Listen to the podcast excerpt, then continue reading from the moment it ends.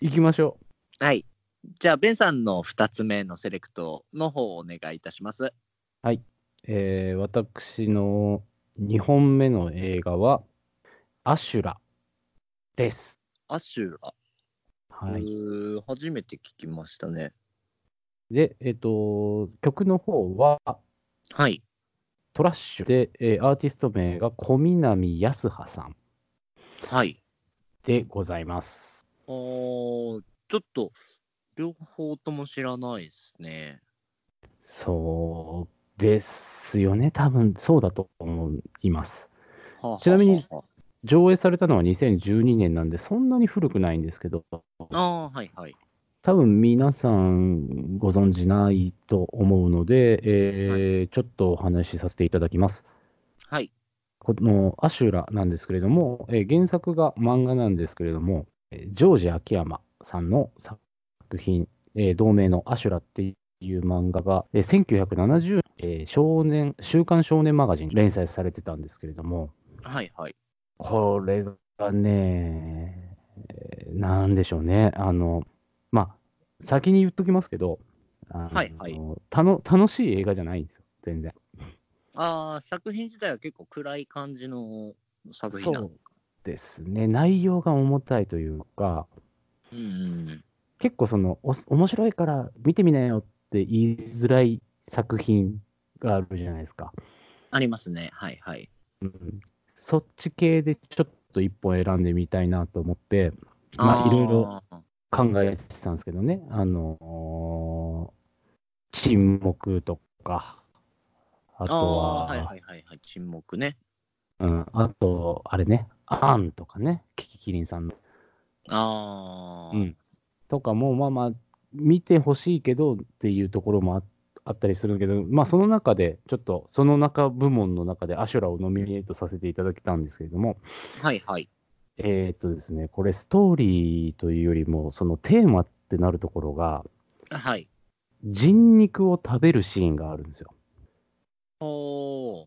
まあ、人肉を食べるシーンがあるというより、ほぼ食べてるというか、おー。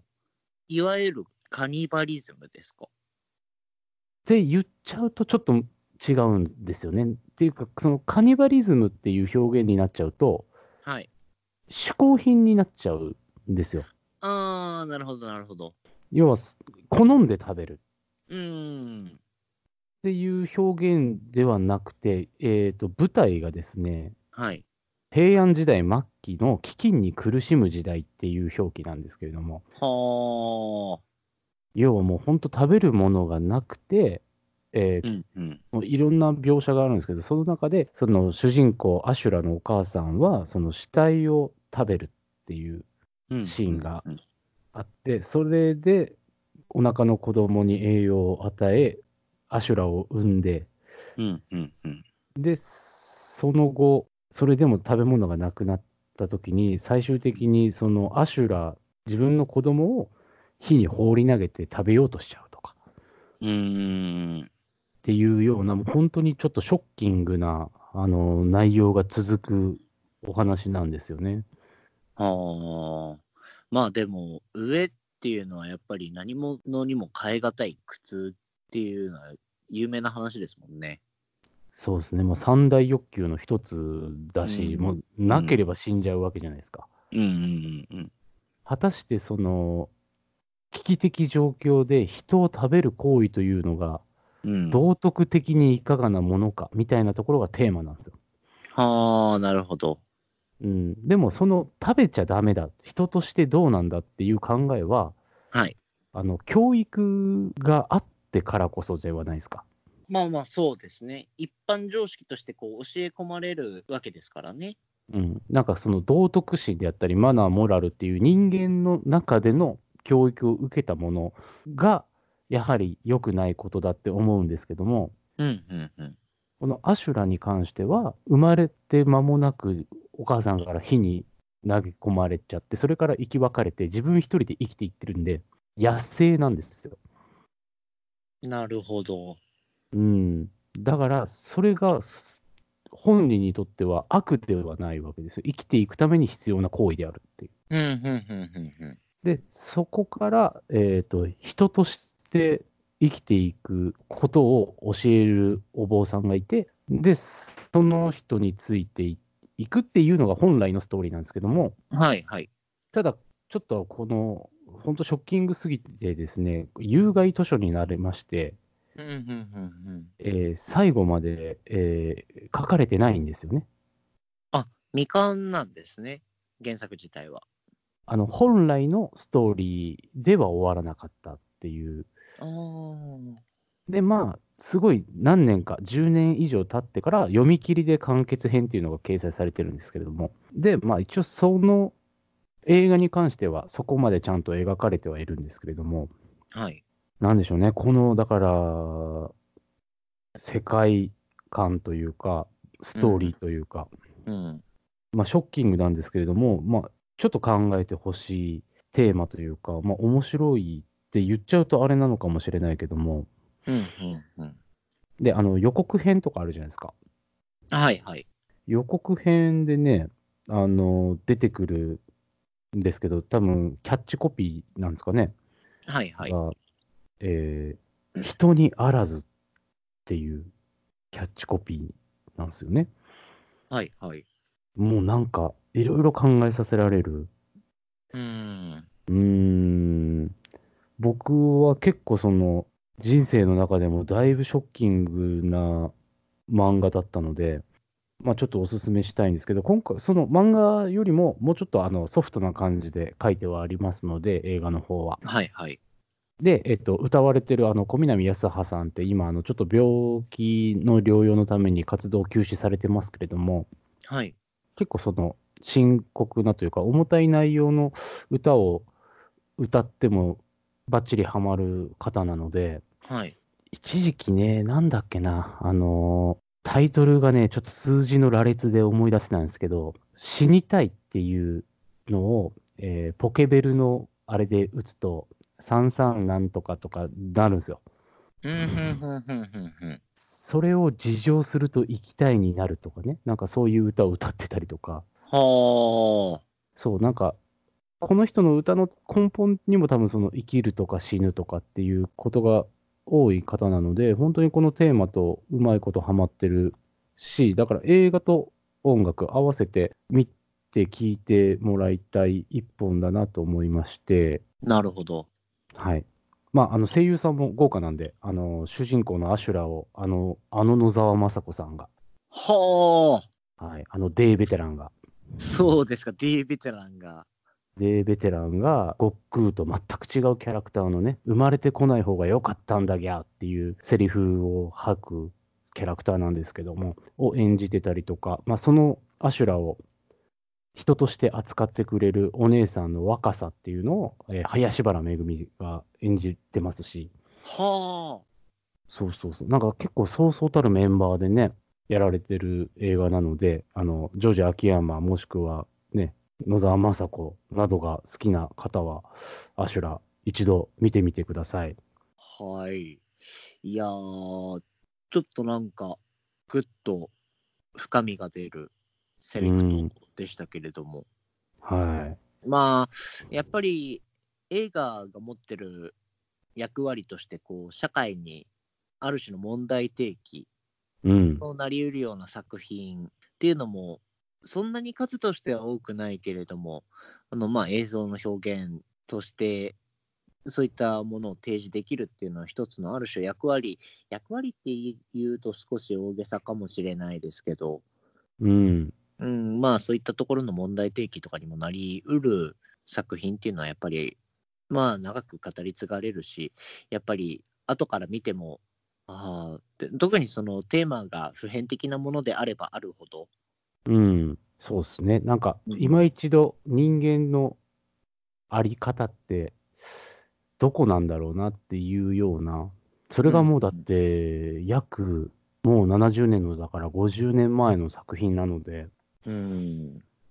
今しか知らないというか、もう命っていうものがだいぶ軽くなってきてるような気もするんですよ。その危機感がそんなになくなってきてるんじゃないのかな、うん世の中って。うんうんうんなんかそこでもう一回こういう映画を見ても面白いのかなと思って、なんかちょっと真面目な一本ですけど。はい。っていうありがとうございます。はい。ということで、2本目は、えーアシュラでございます。えー曲はトラッシュ、えー小南康葉さんでございます。はい。ちょっとね、この後でのね、僕の3本目はね、まあ、皆さんちょっと気分を切り替えて、そうですよね。うん。全然全然、あのーだってさっきまでアイドルの話してたぐらいですから。まあまあまあそうですよね。はい。そうそうそうそんな僕らですから。うん、そんな僕らなんで、あのはい、軽い気持ちでね、聞いてもらえればと思うんですけれども、ああののちょっとね、自分でも笑っちゃうんだけど、この後にこれ言うのかっていうところで、あの僕のお3本目はですね、はい。あの映画、キックアスでございます。いやいやいやいやいや。で、キックアウス面白いですよ。はい、キックアスの、えー紹介したい曲がですね、これも主題歌というわけではなく、劇中歌なんですけれども、はい。えーディッキーズというバンドのバナナスプリットでございます。ほう。はい。ちょっと僕は知らないですね。あの、ちなみにキックアスはご覧になったことありますかねいわゆる1と2なのかなは見ました。そうですね。あの、はい2010年の映画なんですけれども、あのあーこれマーベルの子会社の出してる作品になるんですけど、あのこれ実はあの監督がマシュー・ボーンっていう人で、あのはい最近だったらキングスメンとか、キングスマンほうかほううん、の監督してる人なんですけど、あの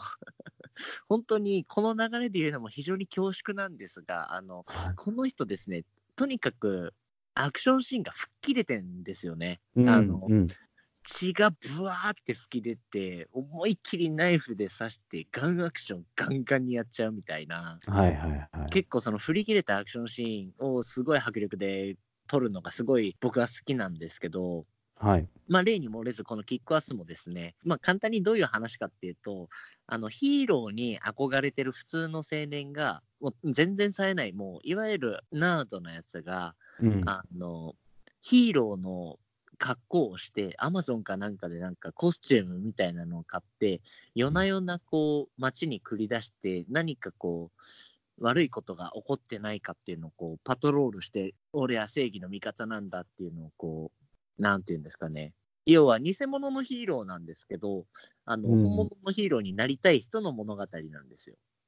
なんか、いわゆるちょっとプレイみたいなとこですよね。そうそうそうそうそう。うんうんうんでまあそれがひょんなことからすごい注目されるようになって本人がすごい調子乗っちゃってなんかうん本物のやばい現場に出くわして、なんかうわやばい俺死ぬのかなって思ったところで流れる曲がこのディッキーズの「バナナスプリット」って曲なんですけどあそこで流れるんだ。そこではい。まあこのキックアスのキックアスはあくまでもその主人公はいるんですけどあの、はいもう一人の主人公ともいえるいわゆるヒットガールっていう、はい。もうね、このヒットガールの魅力を本当にね、今回もうこの、すごい長い時間だけど、このこれだけでいいから覚えてもらいたいんだけど、ヒットガールが本当に最高なんです。結構だから、2に関しては、ちょっとそっちの方にピックアップされてるぐらい、そう、ね、抜き出てるキャラクターですよね。そう。あの、ヒットガールっていう、あの、十何歳の本当に少女、うん。うん。覆面をしてて、あの要はバットマンのコスプレみたいな格好をしてる女の子なんですけどもこの子がとにかく強いんですよ。うん。でね、えもうそうそう、この子が現れて、もうね、舞台がなんかその部屋の中なんですけど、敵がね、こう6人だったか7、8人ぐらいいるんですけど、もうバッサバッサ殺すんですよ。はい。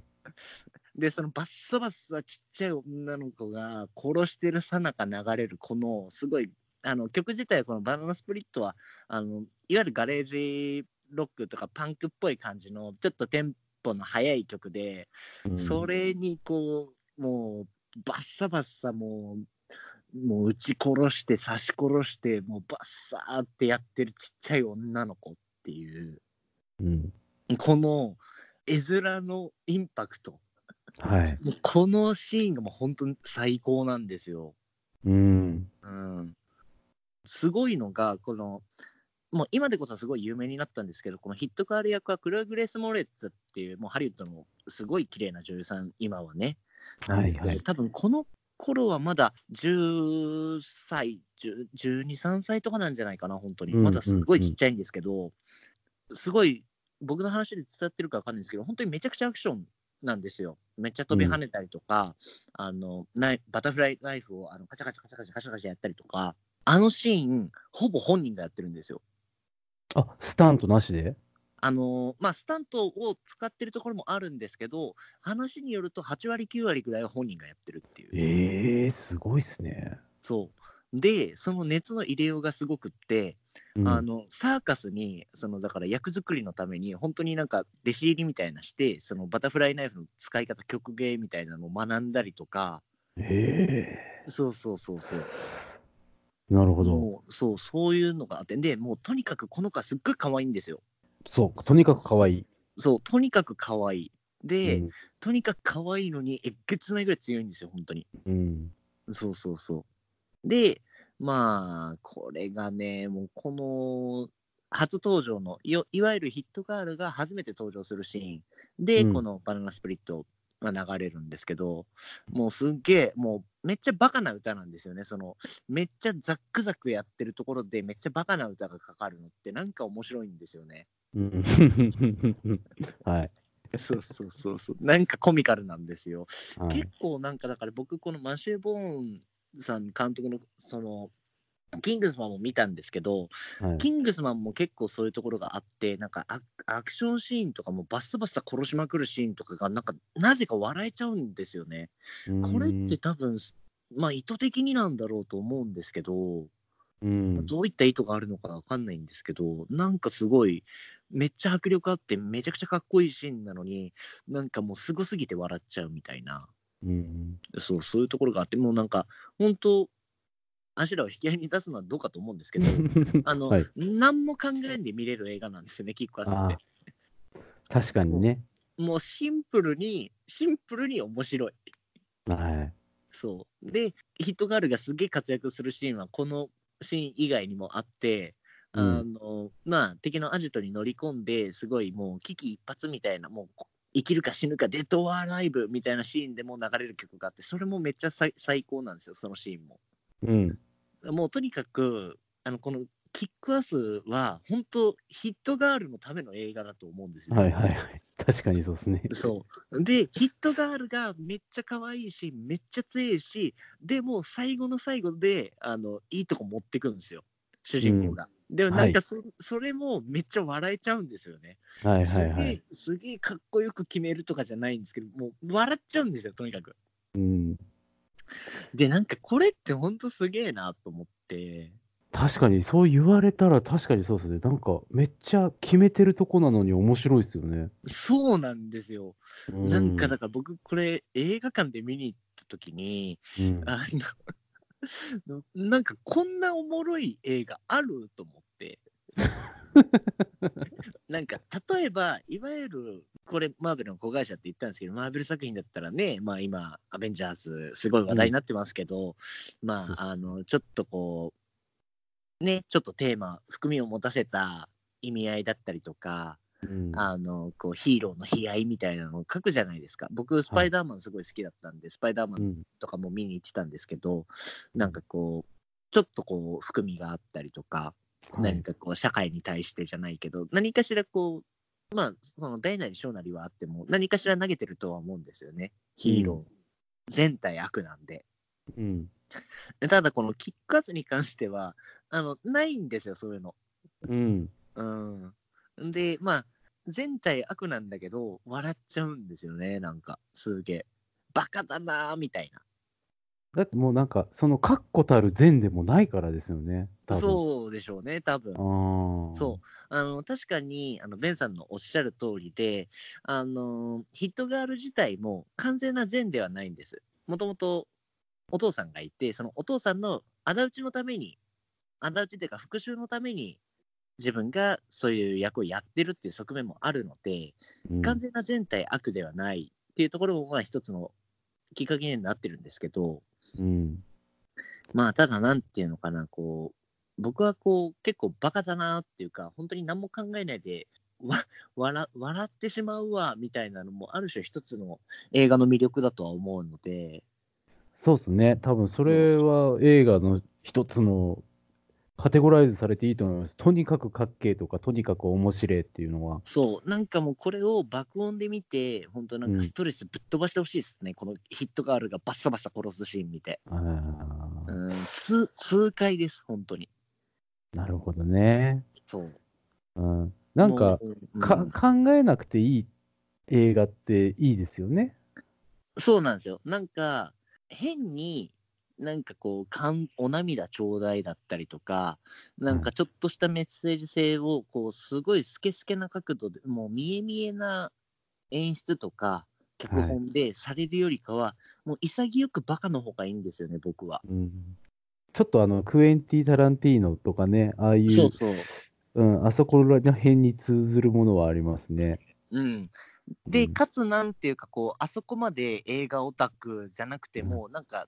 誰が見ても多分、結構、あ、バカだなって思っちゃうと思うんですよね。すげえな、あかっけえな、かわいいな、みたいな。うん、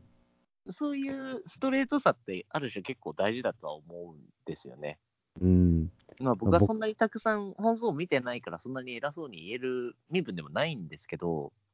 いやぼ僕ね、あの、ほら、ちっちゃい頃からうん。英才教育ではい。ジャッキー・チェンを見続けてたから、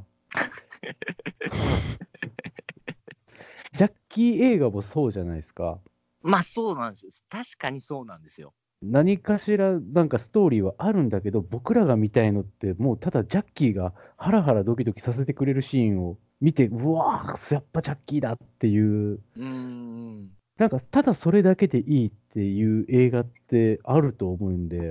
うん。うん、キックアスは確かに面白かったですよね。いやーもう本当最高なんですよね。うん、もうね、ヒットガールが本当にね、そう、2になるとやっぱ大きくなっちゃってるんですよ。もうなんかちょっと高校生ぐらいになっちゃってるんですよね確かね。そう、いわゆるアメリカとかのああいうティーンネイジャー的な側面もうん、も持ち出しちゃってるんで、ちょっとやっぱ違うんですよね、僕の中では2は。まあ、もちろん2も面白いんですけど、うんうんやっぱあの最初のキックアスで出てきた時の衝撃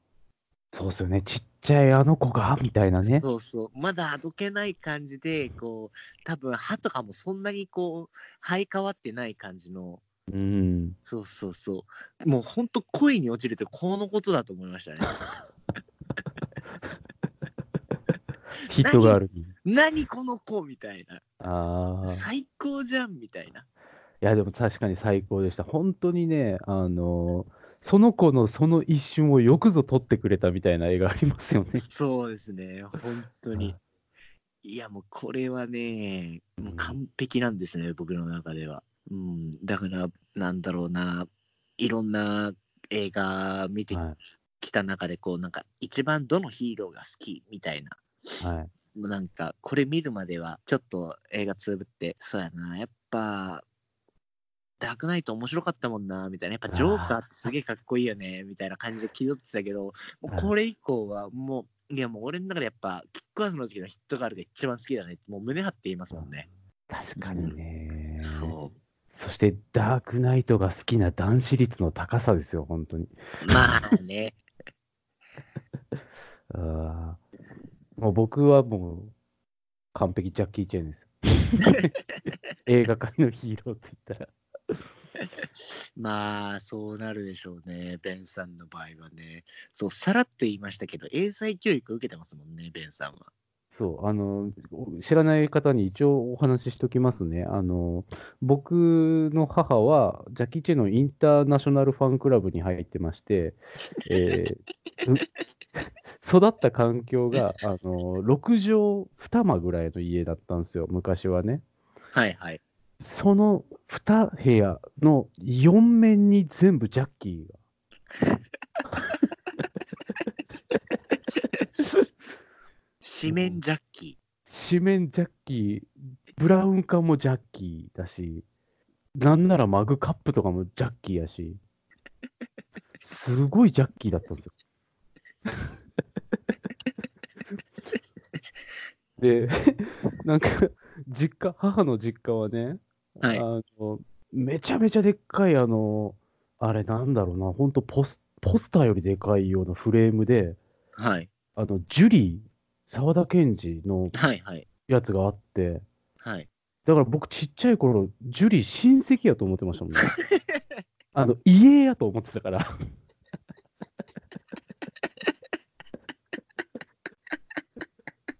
そう多分死んだじいちゃんとかの家のとことかに置いてたから、この人は多分昔の、昔俺の親戚やった人なんやろなとか。親戚ですごい有名になった人。 そうそうそうそう。すげえかぶかぶいてた人だろうなと思ってて。まあまあ、でもずっとその紙面で、ね、あれだ、ずっとジャッキーの映画も映画館で店に行かれてたし、はいはい。で、母親はファンクラブでね、あのジャッキー・チェーンが日本に来た時もうなんか多分2回ぐらいツーショット撮ってるんですよね。すごいな。そう。で、最初に撮った時母親ギャン泣きして、はい。ジャッキー・チェンの前で、そうそうそう、もう会えたから、あのほら、マイケル・ジャクソンのライブ見て倒れるやついるじゃないですか。ああ、もうあんな感じだ。あんな感じで、ブワーって泣いちゃったらしくて、はいはい。で、ジャッキー・チェンがおろおろして、大丈夫大丈夫って聞いてきたらしい ですよ。あのせ世界を股にかけるアクションヒーロー、うちの母親のこと心配したん ですよ。大丈夫大丈夫って言って。もうなんか想像できるな、ジャッキーが大丈夫って言ってるの。そうそうそう。大丈夫、大丈夫っつって、でもう2人でね、初めてそのつ撮ってるツーショットが母親の車に飾ってあるんですけど、はいはい。もう母親泣きすぎて超ブサイクなんですよ。いやいや、まあ、そういうね、環境で育ってきたので、僕はジャッキー・チェーン。あでーすお母さんはちなみにあのジャッキー・チェンの真似をするジャッキー・チャンのことはどう思ってるのかぜひ聞いてみたいですけどね。ああ、それちょっと実家帰ったら聞いてみますわ。はい、僕めっちゃ好きなん ですよ、ジャッキー・チャン。僕も大好きです。ジャッキー・チャンおもろいっすよね。 ちなみに僕、ジャッキー・チャンがやる前から、僕、ジャッキーの真似してましたからね。それ結構してる人多分多いと思います。 違うあのねみんながやってるやつじゃなくて僕の家も全部多分あの手に入るアルバム、曲曲とか全部あるんですよちなみに僕も母親の影響でレコード2枚ぐらいジャッキーのあるんですけどはいはいはい。でその時にジャッキーが日本語で喋る片言の日本語があるんですよはい。は あ、はい、僕、ジャッキー。みんな元気ジャッキーも元気っていうやつがあるんですけど。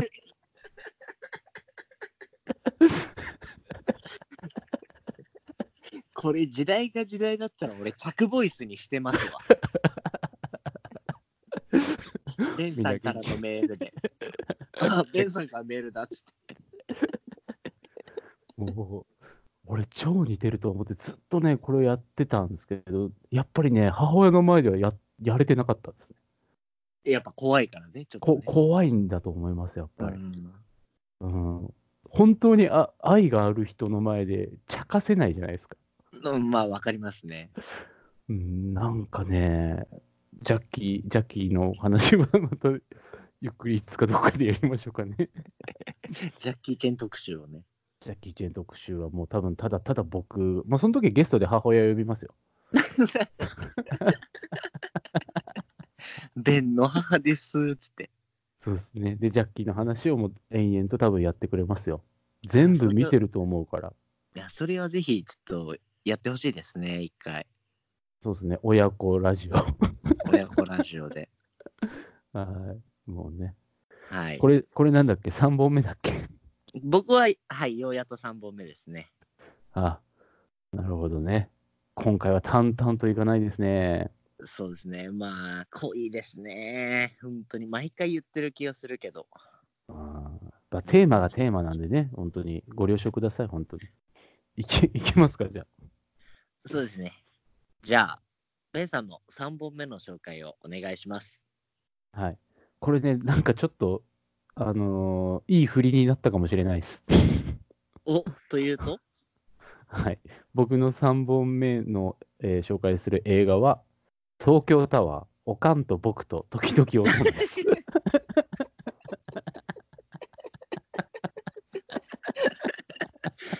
終了 もうこれだけでいいじゃねえかなと思いますけどねもうこれ完全に一本つってれるでしょもそうね。うもうあの画面全部埋まってますよもう今もうフ完璧フリップ出した時点でももう僕の顔がバババババって消えていくんですよう。そうそうそうもしくはあの布団もう布団がパーンって吹っ飛んで、うんそうそうそうそうそ一本ですう、よね。そうそうそううんいやー、ミラクル ですよ。まさミラかまさかここでそそんなそんなつながり方するしましたね。怖いわやばーと思っていやー持ってますね言ってますね。ラジオ、ラジオの神様が降りてきましたね。 ラジ今オ ねの神様降りてきましたね。はい。はいまあまあでも、東京タワーですか。はい。で、えー主題歌の方は、えーは福山雅治さんの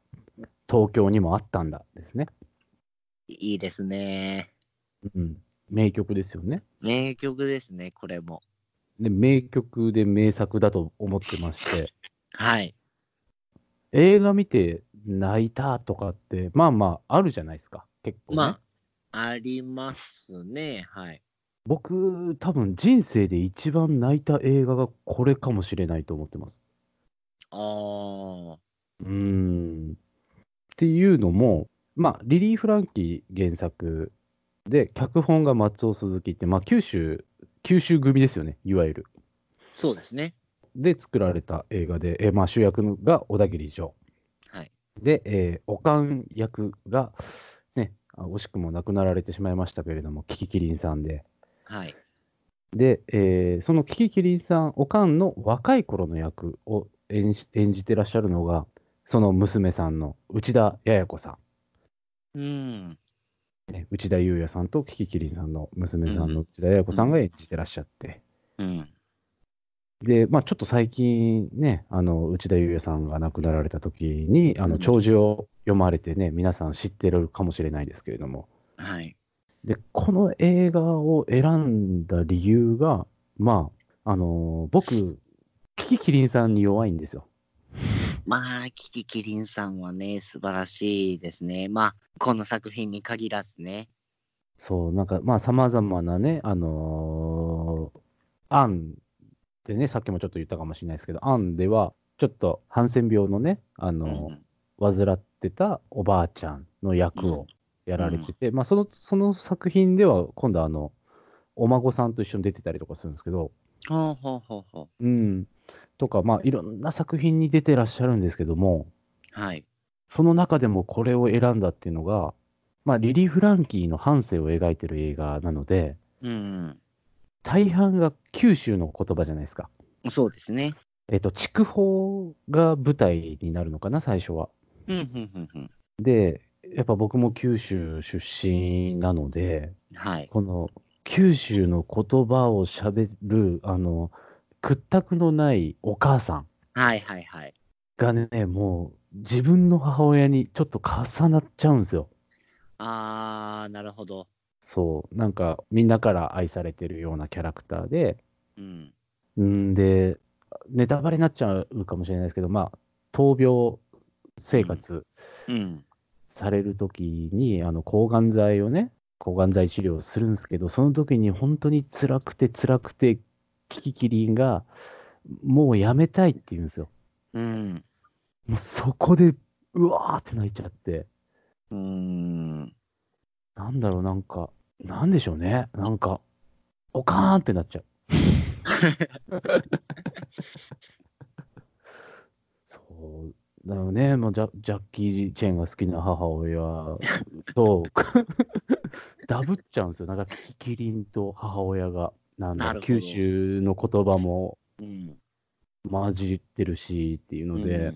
うん。それでめっちゃ泣いた映画で、まあ、ちょっと最近、あの内田裕也さんとか、えー、うんキリギリンさんとかのね、あれもあったので、まあ、ちょっと皆さんにも一度見てもらいたいなと思った映画なんですけど、はい。最近またちょっとね、あのまあ、しゃべる、しるからと思って見直したんですけど、やっぱ泣いちゃったんですけど、うん。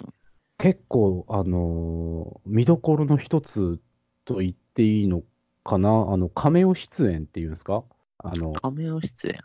なんていうんですか、ちょっとだけ出てくる友情出演みたいなやつ、ああ、はいはいはいはい。あれもめちゃめちゃ豪華なんですよ。おー。もうほんと一瞬しか出てこない、あの、ラジオをやってる DJ 役が宮崎葵であったりとか、あそうそう、なんか不動産屋さんで部屋を探す時の、その不動産屋さんが小泉京子だったりとか、あ。おー。そうそう、なんかね、結構いろんな方が出てて、もうちょっと名前は全部言えないぐらい出てらっしゃるんですけども、でね、あのー小田切城が、その、おかんと最後に過ごす家を決めるっていうシーンがあるんですけど、で、それを不動産屋さんのと一緒に部屋を見に行って、うん。おかおかんと過ごす最最後の部屋になるかもしれないんですっていう、そのやりとりがあるんですけど、うんうんその不動産屋さんが、あの、松田美幸さんですかね、確か。えっ、と、松田優作さんの、ああ。なるほど。そうそうそう、が、まあ、ちょろっと出てるんですけど、セリフもちょっとあるんですけど、はい。で、リリー・フランキー、松田優作、めっちゃ好きなんですよ。ああ、そうなんですね。そう、NHK の特番とかも、一回、その、リリー・フランキーがずっとその松田優作のことを語るっていうような特番組まれるぐらい、松田優作フリークなんですけど、はいはい。なんかそういう、なんていうんですか、人間関係っていうのも、その映画の中で、松田優作のことが好きなリリー・フランキーの映画に、その松田美幸さんが出てらっしゃるとか、なるほど。そうそう、なんか映画的な、その、なんていうんですか、考察というか、面白みっていうのもあるし、うん。うん、ストーリーも、なんか単純に、なんていうんですかね、お涙ちょうだいでもない、ちょっと面白みのあるうんうんうんうん。感じで、この映画好きっす。結構メジャーなんですけどね。うん。そうそう。あんまりこういうとこでメジャーな映画もいかがなものかしらとかも、映画好きとか言ってるからとか思ったけど、あの好き。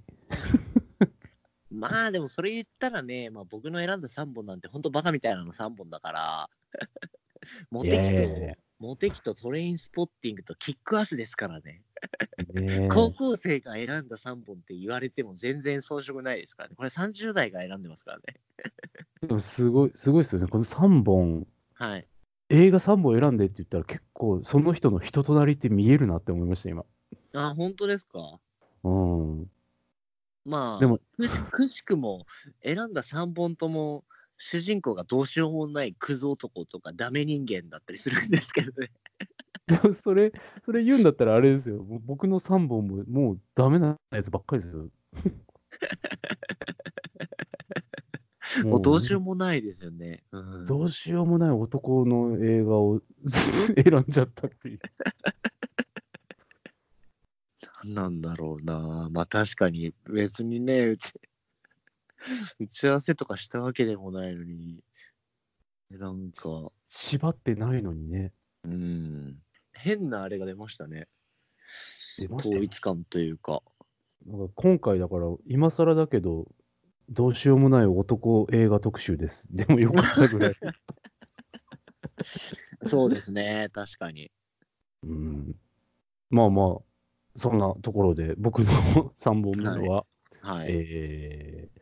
東京タワー、おかんと僕と時々おとん、えー曲は福山雅治の東京にもあったんだでした。はい僕らのマイナートーク、思えば遠くへ来たもんだ。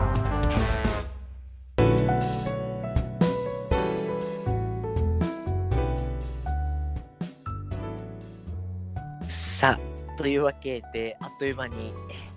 あっという間なのかだいぶ長かったけどそうですね、多分50音全部言え ますよ。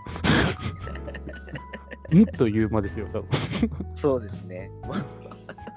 だいぶ長いことをお話しさせていただきましたが、まあ、第3回の、まあ、ライナートークは以上ということになりまして、ここからは次回のお題を決めるお時間でございますが、が、えっ、と、今回もね、はあい、はれい、ですよ、セナサイコロ君が、そうです。僕がサイコロを振って、レンさんの方に1から6までマス目が振ってあって、そのお題があるっていうね。そうです、そうです。はい、その方式でやってますんで、あの、はい毎回このタイミングまでどんなお題が出るかは知らない。まあでもお題は2人でそれぞれ考えて、あの、ランダムにペンさんがそれマス振ってるん で、あれ、さっきお話ししたアイドルも、もしかしたらね、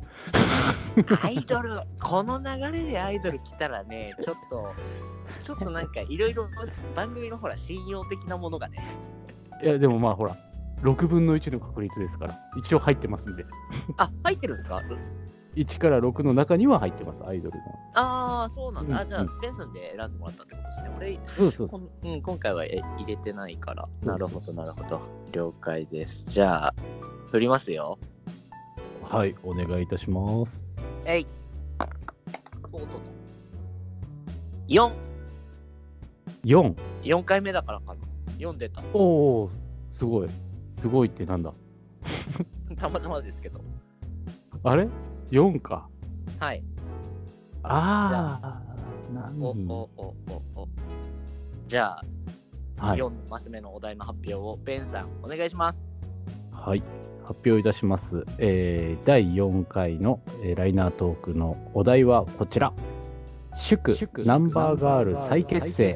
再結成してほしいそんなグループの3曲おー おー俺のやつじゃないで すか。あそうそうよアイアイドルじゃなかった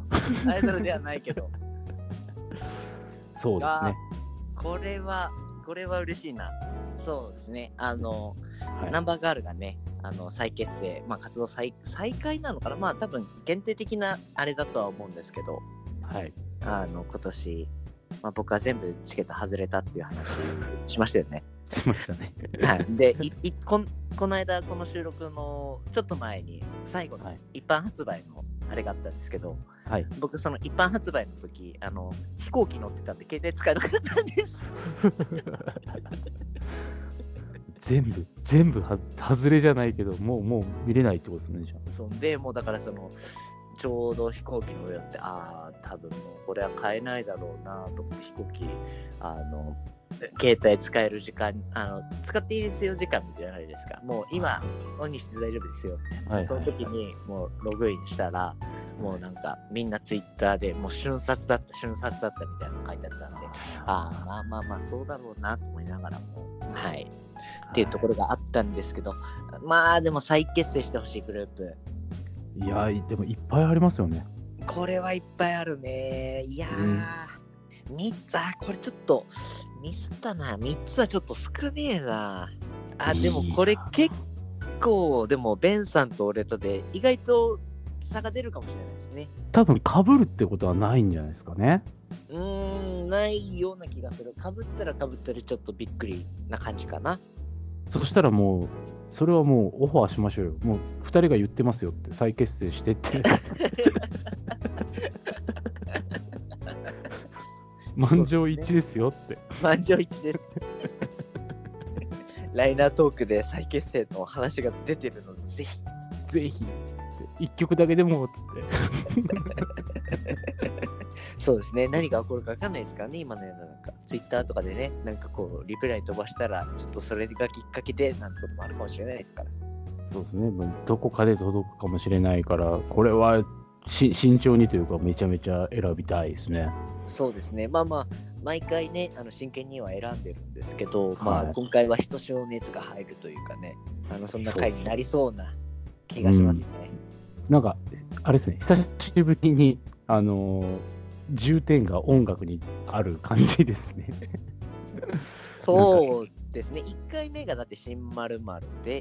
いや、うんなんかだから、下手したら音楽のみで、なんか本当にしん純粋にっていうのは、あ意外とないかもしれないですそうねか。もしれない。はうんじ初めてかもしれないですね。うん、1回目はちょっとなんか、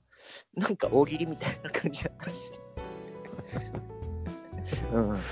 ああこれはでもいいっすねうんうん、うん、面白そううん、そうですね。まあ、これは、まあ、僕、今回、あの、映画に関しては海外のやつも選んだんで、まあ、うん別にね、日本縛りっていうわけでもないので、まあ、海外のバンドも含めて、うんまあ、うん日本のバンドも含めて、で、グループね、あの、ちょっと選びたいなと思ってますんで、あの一個いいですかはいはい。実現不可能なバンドでもいいですか例えばもう死んじゃったとかあー例えば、クイーンとか、例えばクイーンとか例えば、まあ、ビートルズとかあーどうしますなしやめましょうか、それは。存命してるあれでいきましょうか。実現可能なバンドにしましょう、ねうん、うん、ちょっとやそれっぱでいこ、ちょっと狭めましょう、そこは。ううんぐっとこらえて。グッとこらえグッとこらえましょううん、わかりますよ。なんとなく今、何を再結成したいのか、なんとなく今のでわかり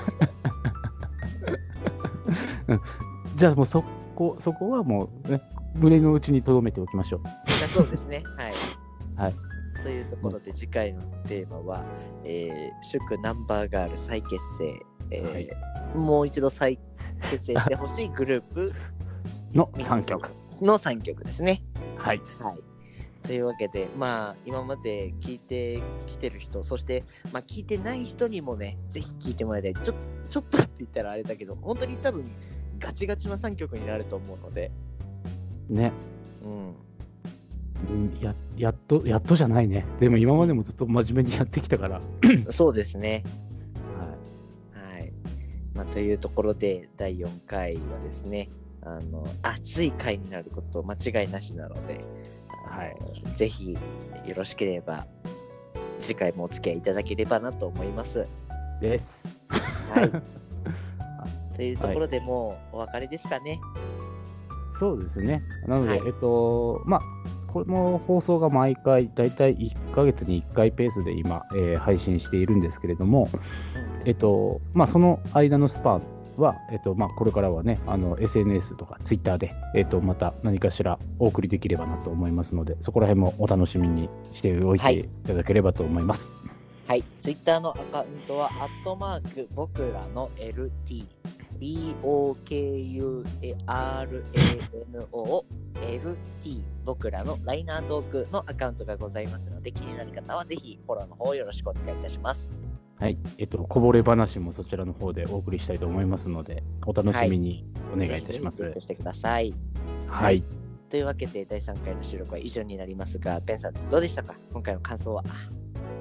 いやー、